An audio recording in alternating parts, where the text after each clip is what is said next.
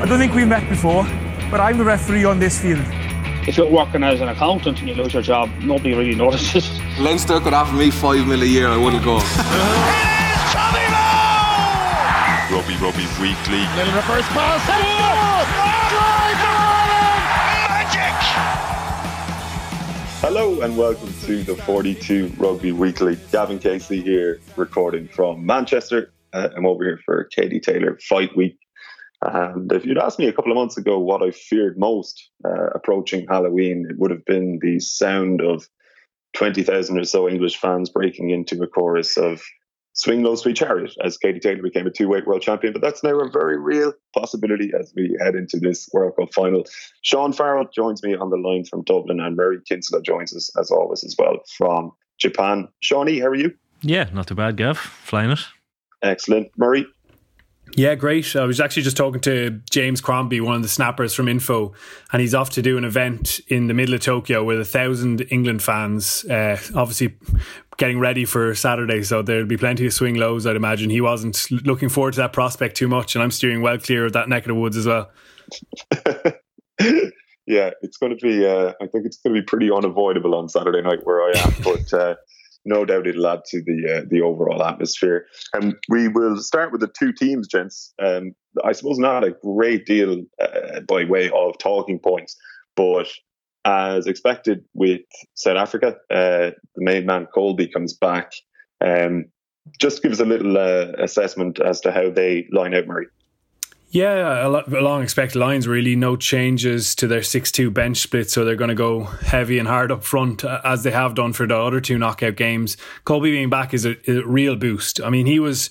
He was actually running around with them during the warm up for last weekend's semi final, so clearly he was close enough to making that. I think they had a, a, fair degree of confidence that they were going to end up in a final, and now having not risked him in that semi final, he's he's closer to fully fit now. So he's been electric for them. He's capable of making line breaks out of nothing, really. Kick chase, kick return, even just any breaking ball. He's brilliant at that. His acceleration, footwork is really important to them as a team. And I think it'll just add to, to their attacking collective, really, with his ability to, to get on the ball. They'll obviously look to engineer opportunities for him as well. A really important guy. But it's a very settled team at this stage.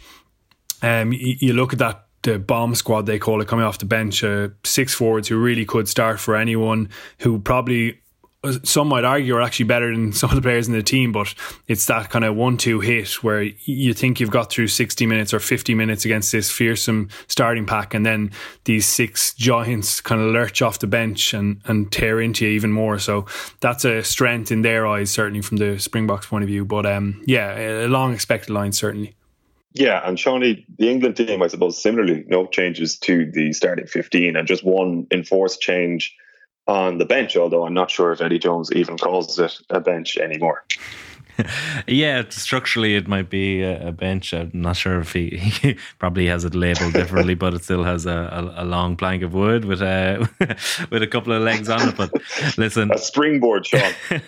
springboard for all those finishers that uh, that he's going to name to to finish the game from 60 minutes out.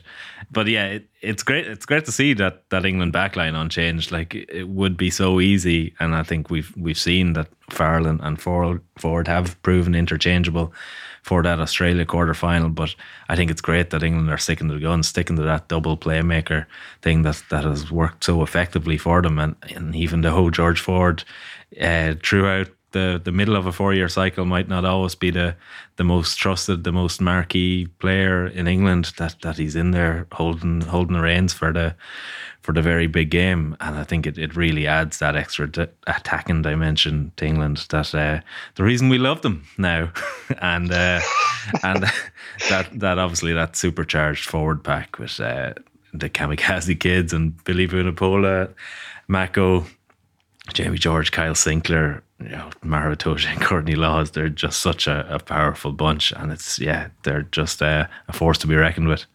Yeah, the people's team. Um, it was interesting on the latest episode of Rising Suns, Murray, to see Jones name his uh, finishing 15 before his starting 15.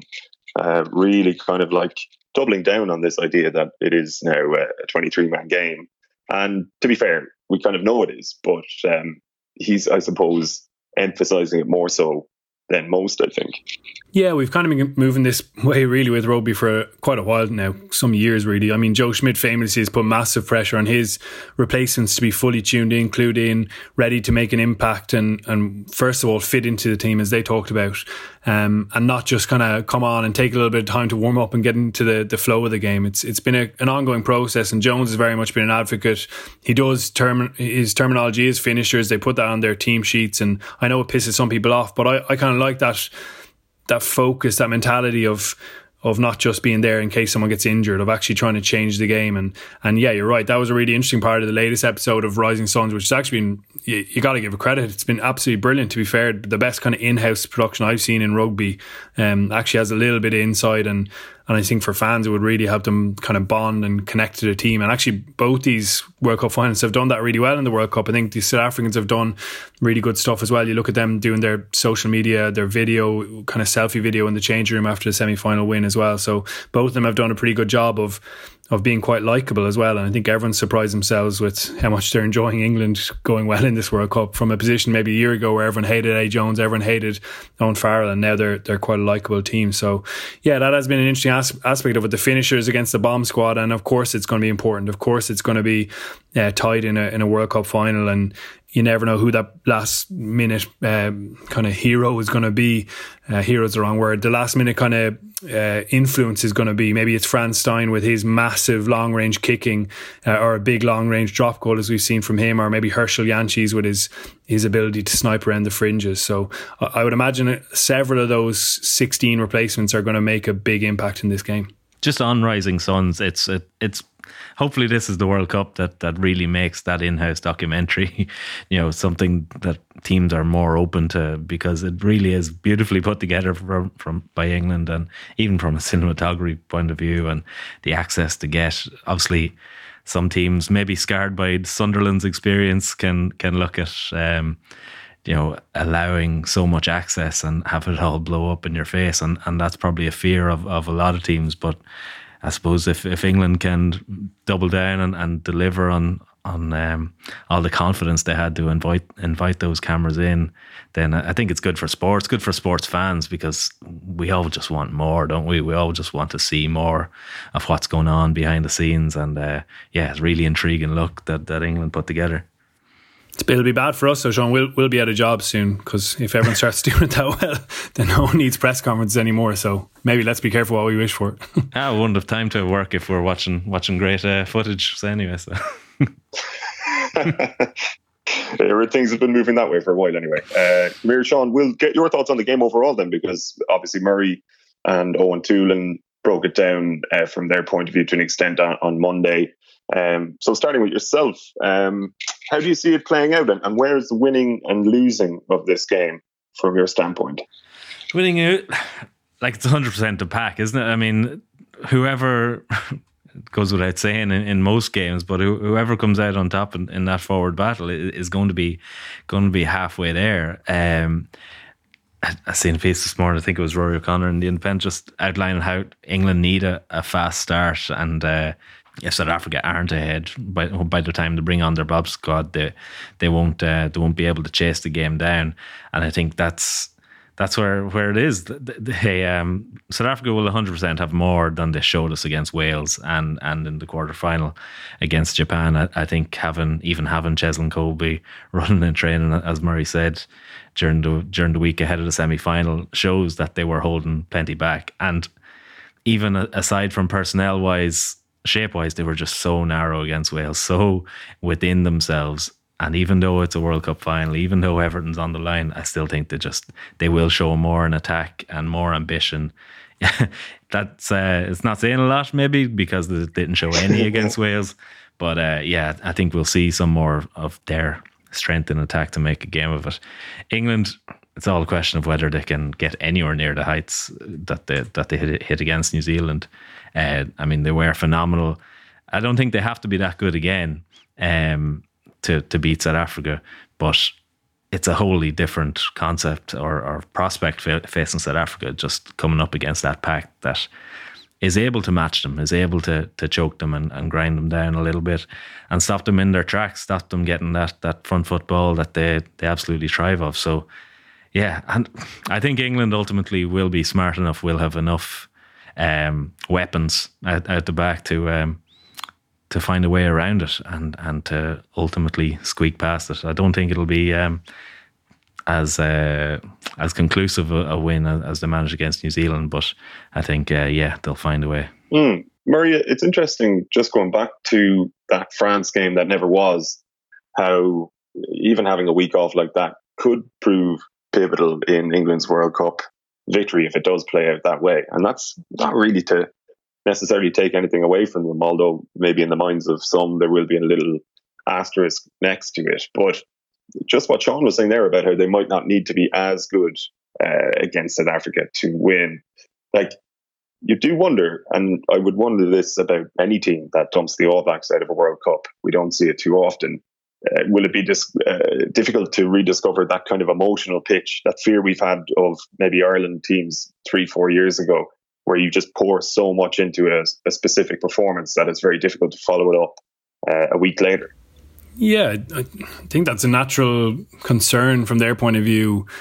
And if they do manage to back it up again, well, then it makes it it, it makes it the best World Cup win of all, the best World Cup success of all. When you consider who they've beaten along the way, all three of the the Southern Hemisphere powers, and and if they can co- come close even to that New Zealand performance again, then yeah, you have to view it as, as the very best because that was thoroughly comprehensive against what had been the best team in the world for for several years. So I, I think it would be look, everyone has their doubts about England getting back there, and, and we just don't know at this stage. It is a difficult process to have an emotional peak and an emotional high like that where there was everything from the haka and, and all that build up and having clearly focused so centrally on playing England in this World Cup and beating them in this World Cup.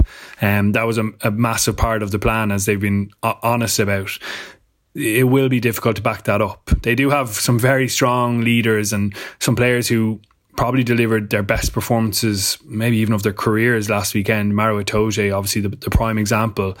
Um, and there'll be a real confidence bred out of that and and a, a desire to to back it up again. I, I think, look, South Africa on paper it's not as difficult a challenge as New Zealand, but they are well primed for a final. They they their rugby probably suits the what is always nearly always a completely tense affair, tit for tat. You don't you don't tend to get really open flowing games in finals. Now that would be a joy if it did happen, and you hope that England potentially get an early score and draw that out of the, the Springboks. But like I think they'll be good at limiting uh, England's ability to do that. Their defence is obviously a strength, although there are little chinks there for England to, to pick at, and they did that really well against the All Blacks. They, their analysis was excellent, but all those kind of pillars of the game, the, the Springboks are brilliant. I mean, you look at the line out; they've lost one out of sixty three in this in this World Cup, which is remarkable effort. It was against Wales last weekend. They finally had a um, an error at, a line out time, and it was so jarring because they'd been so brilliant in that area. Um, England have been good themselves. I think they're on what are they on? I have stats here in front of me. Ninety two percent on their own line out, but um, that's well short of ninety eight point five for the the Springboks, and and the Springboks also just behind New Zealand in terms of line out steals as well. New Zealand had the most on average um, they were around two, and then I think it was Argentina and the Boks who were who were next. So they can clearly threaten that area as well. I think the scrum is is a big one as well, and you know we probably don't tend to, to talk about that too much in the build up to big games because none of us are really scrum nerds. But the Boks will definitely view that as an area that they can really get change out of the English. You saw it happen against the Welsh. They got some key penalty scores from that source. Even the last penalty of the game to seal it was a scrum penalty as well. And the fact that they have those two extremely strong front rows really, really will feed into their confidence in that area. Like Steven Kitshoff is a world class loosehead on the bench. Now, Joe Marler has been really good, but really it was neck for neck between the Beast and Kitshoff. Malcolm Marx obviously is a superb hooker, and Vincent Koch has been brilliant for Saracens and returned to the, the fold with the Boks really impressively as well. I think they'll view that as an area to potentially get a, a nudge on. Their maul is obviously extremely powerful as well, and again, you saw them take on the Welsh in that area and grind their way to a few penalties. So they have those kind of pillars and those foundations at set piece to to really threaten and also look to frustrate the English because we saw what happened when they got their clean line out ball. They did a brilliant job against the All Blacks line out defence. So that'll give them that confidence. They knew that the All Blacks were going to come at them hard there. They always do. The All Blacks have the best line of defence in the game, to be fair. But Steve Borthwick put together this brilliant plan and Itoje ran it superbly. When they got that line out possession, we saw how clinical they were. Even the first try, obviously, they had this brilliant power play set up to, to give Elliot Daly a chance against Richie Mo'unga, and he took it brilliantly. And from there, once they got into that front foot flow, the ability of their forwards to handle, to carry, good decision making across the pitch, and, and really good shape, really good understanding of how they're going to go after the All Blacks, they they thrive. So I think the the Boks will be very cognizant of that fact, and, and maybe actually trying to keep the ball on the pitch first of all, but um, but also really attacking the line out at source. So that set piece for me is going to be absolutely massive, and, and that's typical South African strength, isn't it? Really, to go after them there and, and try and get that squeeze, knowing that you have another six forwards to come off the bench and, and make an impact in that area too. Yeah, speaking of in-house content, uh, Rassie Erasmus has been very fond of selfie videos, as, as you tweeted out actually, Murray, uh, recently with another uh, one of his entries. But um, you know, speaking about then the emotional pitch and things like that. Um, what did you make, Sean, of the fact that he kind of announced or confirmed, really, um, as some would have suspected that he is to step away as head coach uh, after this World Cup final? The fact that he announced it essentially a couple of days before that very World Cup final.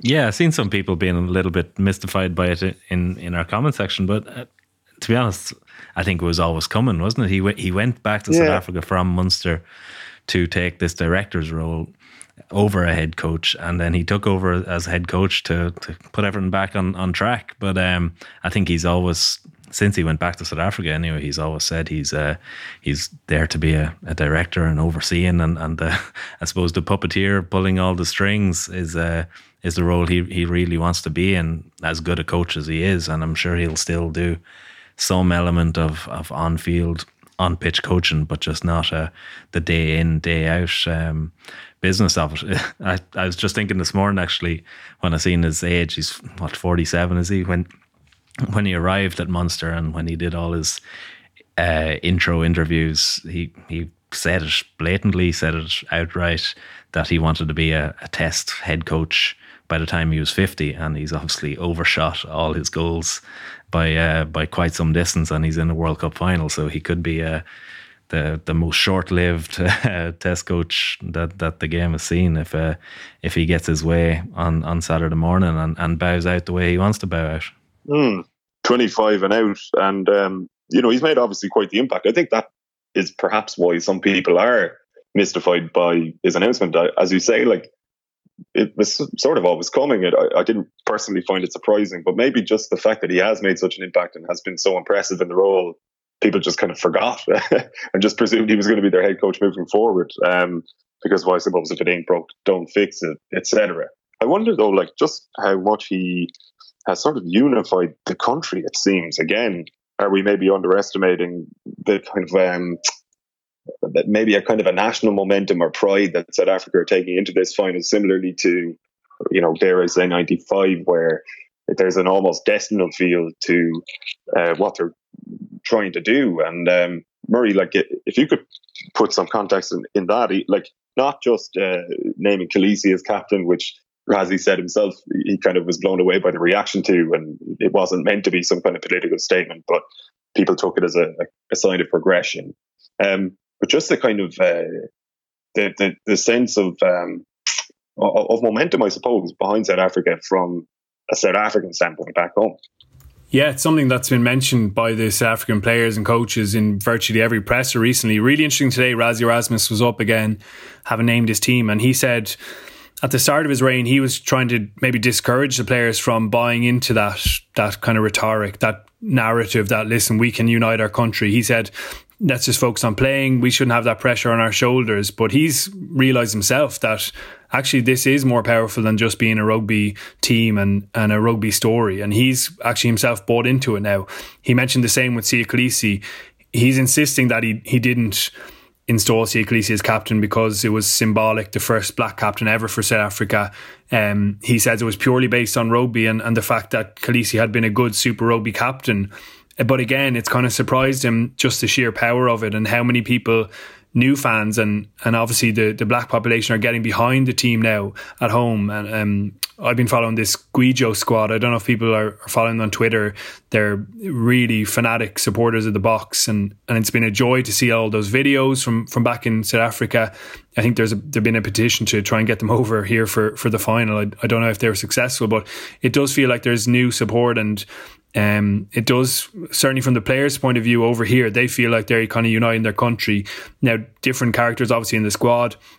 Some of them really enjoy that. Others are kind of just focused on rugby. And even uh, Bongi Mbonambi, the, the hooker today, he said, It doesn't matter to me if my captain's black or white. If he's the best player, he deserves to be there. And that's one of the things Rassie has done well. He's he's picked the best players and, and the people who have been in form.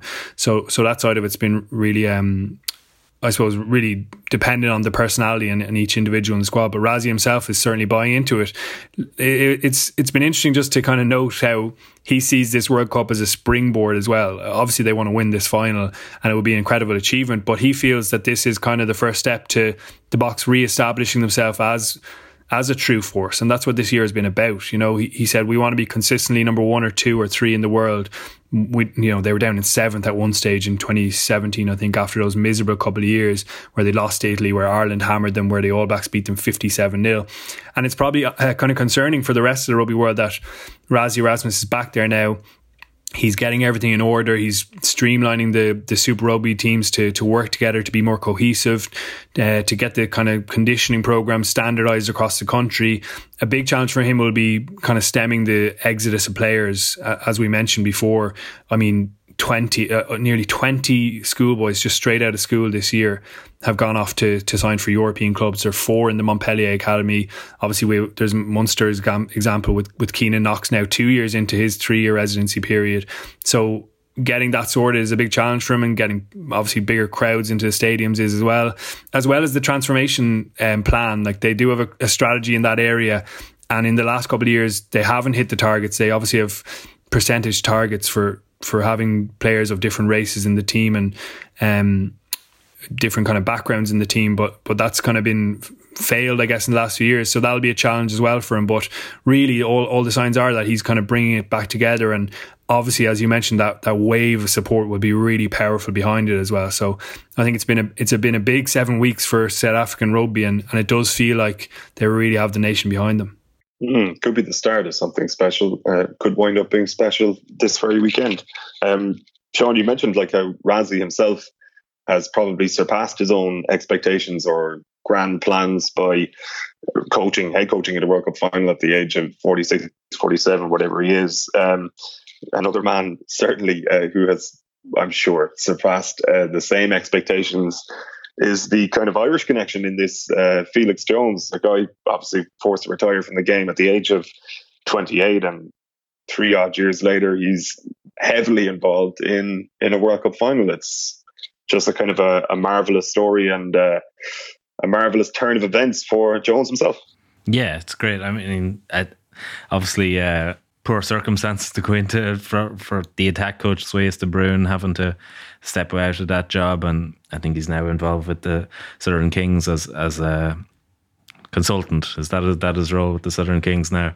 But yeah, super for Felix to be involved in that really high grade coaching environment, and he, can only learn so much from from being in there. And I think it was Rassie probably initially that alerted us all to how sharp Felix was and how good a tactical mind he was when uh, when he got into Munster and instantly promoted him after after Axel died brought him up into the right. All the pictures were always Felix standing there right next to Rassie in, in all the coaching box, and as Munster were putting this um, brilliant run together in in that uh, in that great season that was uh, marked by by tragedy so early on, but yeah, no, tremendous story for Felix. Um, you can only imagine what, what he has to say. I know Murray was saying over the weekend that he hasn't been quite forthcoming, and, and you can understand that um, he won't want to give any any interviews before uh, before the big dance. But uh, yeah, just just so great to see him uh, succeed because. Uh, yeah, he probably probably deserves a, a, little luck in, in a rugby career, as that was marked uh, so often as a player by injury. He was uh, desperately unlucky to miss out in the World Cup, and and obviously that neck injury that that um, brought his career to an untimely end at, at the end. Mm, Murray, I thought it was interesting in a piece you wrote earlier in the week, and people can check it out on 42, obviously, about Jones. And um, there's a, a, really nice paragraph here about how he has an eye for the finer details, not just in rugby. And you say, even away from rugby, he's interested in how grey structures are the sum of their parts. One of Jones' final year projects in his degree in classics and geography at UCD was about the development of Greek columns. Uh, but would you have noticed that in him as a player, or would it have been known rather uh, when he was a player that he was keeping his eye on the the sort of minutiae and the finer details, like looking to improve himself by working probably more so tactically and analytically than physically. Yeah, absolutely. He was well known as a nerd when he was playing as well. I think all his teammates used to slag him. He was a guy who, listen, obviously he had athletic talent and, and he was quick and sharp and his acceleration was a strength, but he probably would say himself, he, he got through on pure work ethic and an, an ability and desire to work hard. He was always doing extra analysis, looking at the technical details of his game and he put a lot of thought into that where some players probably don't. They probably just get coached. They probably go through the, the motions of fitting into a structure and doing their job. He was very thoughtful with it. And I think people like Joe Schmidt obviously saw that potential in him and, and, obviously Axel as well who who brought him into the Munster fold he he coached early enough I think when he was um, still up in, in UCD he coached in St St Andrews where he went to school and and he got a taste of it that way and and then as soon as he retired he was you know, he was considering it. He went off to see Conor O'Shea and Harlequins, had a visit there. He went to Northampton to have a look, a couple other clubs. Um, and then he kind of got into Munster kind of on a consultancy basis, really, at the start. Um, and I mean, I've spoken to people in Seapoint before, his home club in, in Dublin, where it all started. And where actually he played dual status all the way up to under 20 level. He was really loyal to the club, even though obviously he was under pressure to go to one of the top AIL teams. But they all say from the very start they felt he had a, a potential to be a, a coach. He had that thought process about the game always he was considering how things worked together why things had panned out a certain way and, and that was his personality as you mentioned even outside rugby as well. Um, one thing we should mention, just in terms of him with the Springboks, I, I, I absolutely despise the begrudgery towards him that I've seen from quite a lot of people. Now I know I shouldn't. I shouldn't judge it off Twitter, but people are just really getting stuck into him. From what I can see, um, he's not the attack coach. That's the thing we should mention. He he does basically analysis on opposition individual players and defensive structures, and then feeds that back to Rassie Erasmus and Jacques Nienaber. So essentially, doing a, a very a very specific kind of analysis role. And, and Rassie Erasmus, uh, Erasmus mentioned that he was really influential in the Wales week and in the Italy week in protect, particular because he, kn- he knows those players from having worked with Munster for, for several years. He, he knew quite a lot of those guys and he was able to add a lot of detail in that sense. He's not deciding what they do in attack. And, and that wasn't even the case really with Munster when Erasmus was in charge and then Johan van Graan. I mean, he's the guy putting into place those plans from from the head coaches. Now, obviously, the, you know the Munster attack didn't fire on a couple of occasions, and everyone takes responsibility for that. But I think it is very exciting for a 32 year old who is still learning the ropes really in this game and who up to what a year or two ago wasn't even sure if he was going to be a career coach. He's he put his masters in kind of sports exercise performance psychology on hold to to get into this, but it's really exciting for a coach that young, an Irish coach that young, to be involved in this, the biggest occasion in, in the game. And I think it'll be really fascinating to see what happens next for him. Um, obviously, he's got a massive work ethic, and I think he will be much in demand, really, particularly if he's a, a World Cup winner. Um, and then it'll be really interesting to see his own philosophy on the game and see what comes out in that regard. I remember talking to Jason Holland about him, uh, Dutchy Holland, who was obviously a, a kind of cult hero in Munster as a centre. He's now with the Hurricanes in New Zealand, and, and he's been a bit of a sounding board for Jones. And he said, you know, it'll be interesting to see when he gets his own team because his philosophy on the game, I think, would be probably actually a little bit different to what someone like Erasmus believes should be focused on. So while he can obviously fit in and, and impress a, a guy of, of Rassie Erasmus' stature and, and Jacques Nienaber, those guys know their, their game. And he's obviously learning about those styles of play, etc. He's getting all that experience and that'll hopefully then uh, be brought into whatever role he, he does next. So that'd be fascinating to follow. And and I'm yeah, again, you got to be pleased for an Irish person being in there. I don't really understand the begrudgery that people have towards him. Can, can I ask you just very briefly, at the risk of giving some of these people um, more oxygen than they deserve, like what in what vein are they begrudging towards them? Like I, I don't even understand it.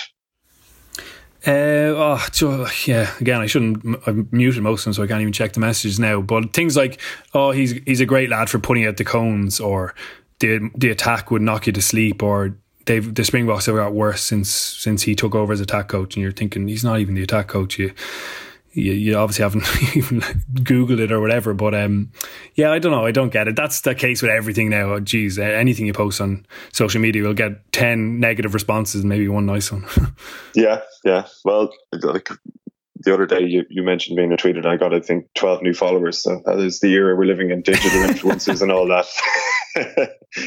um, come here, like just on while we're on the topic of uh, sort of good things happening to uh, to decent people for whom um, for whom things didn't roll so nicely a couple of years ago. Like on the English side of things, Ben Youngs starting in the World Cup final two years after having to withdraw from the Lions squad for what were pretty noble reasons. Obviously, his brother's um, partner or wife was was very sick at that juncture.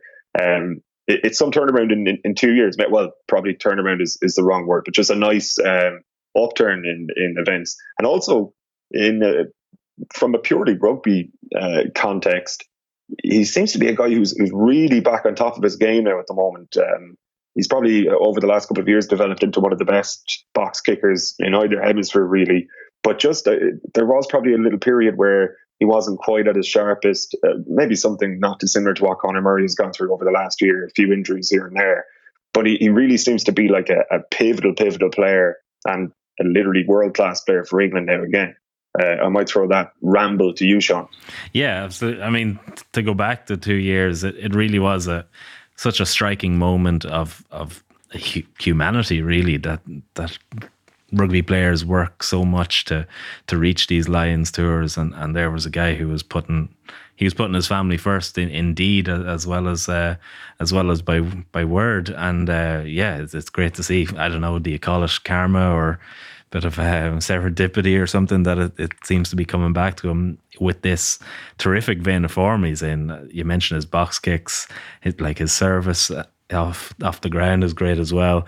Um, I think Eddie Jones showed all that faith in him in his form by only bringing the two scrum halves and and uh, really have relied on him so much. No matter um, which of the tens they, they slot in alongside him, he really is the the fulcrum on on, on which the team works. And uh, yeah, his his service is invaluable to to getting that back line moving because they, they do move at, at such a serious pace. And um, yeah, to to really stretch teams, and and he's at the very very centre of it. The box kicks are are all throughout the tournament they've been on the money really. He's he's great chasers and they obviously put some uh, decent blocking patterns in, in place as well. But yeah he's been absolutely central to everything this England team have have done and and their success to to this point.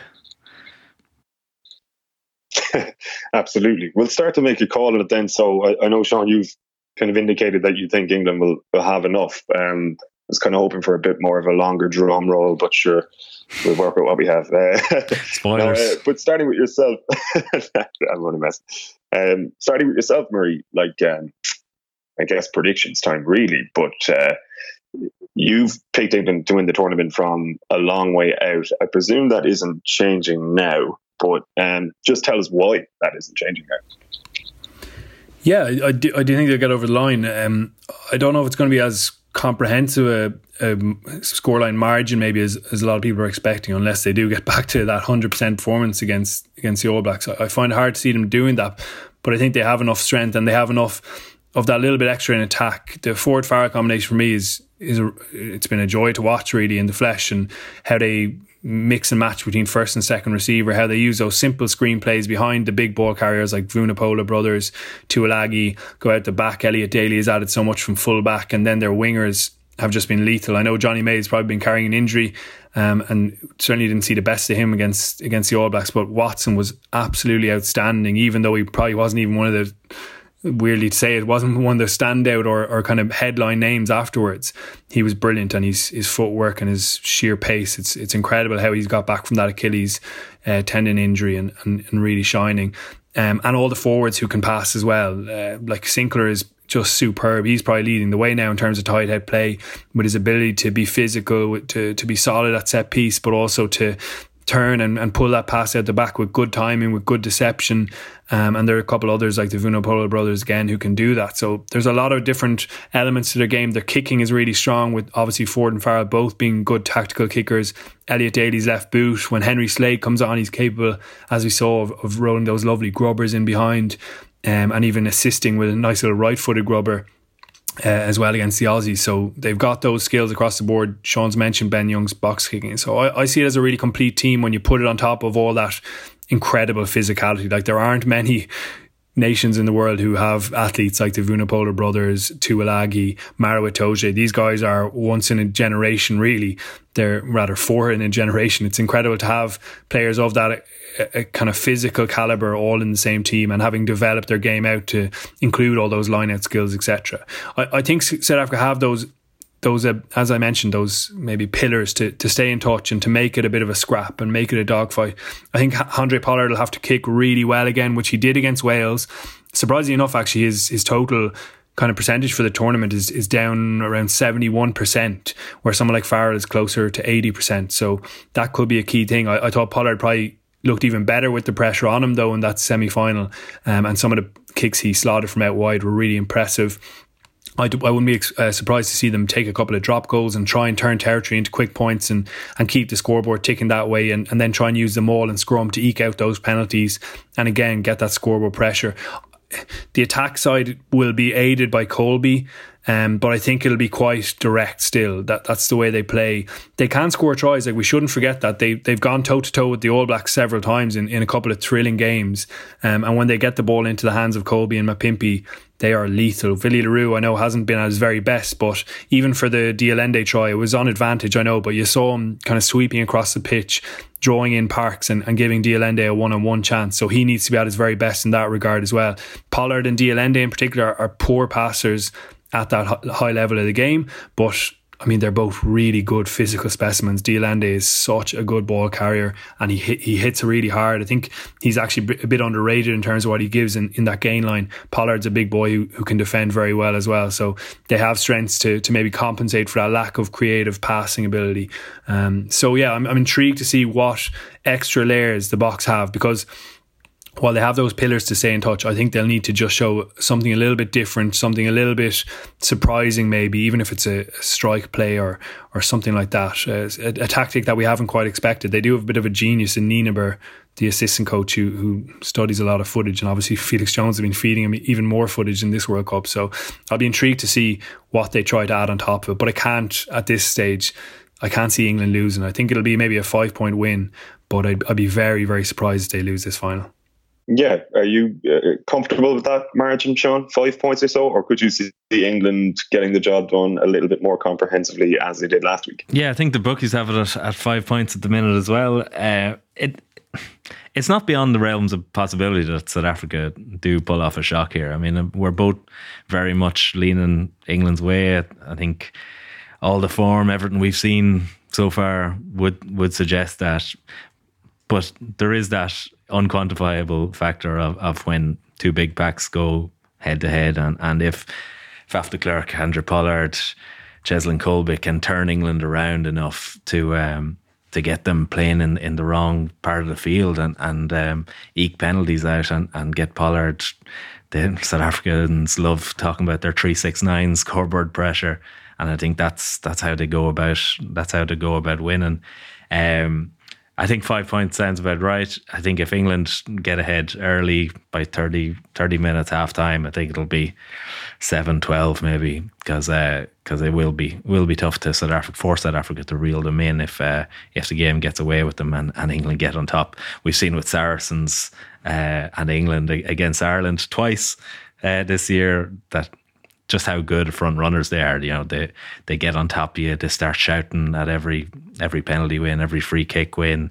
Their hands are up. Um, they're cheering, and and it really grinds an opposition down mentally and physically uh, every time they do that. Yeah, it's it, I don't know. It's hard to hard to see this game not registering on the Richter scale or something. I'm just thinking of thinking of those two packs.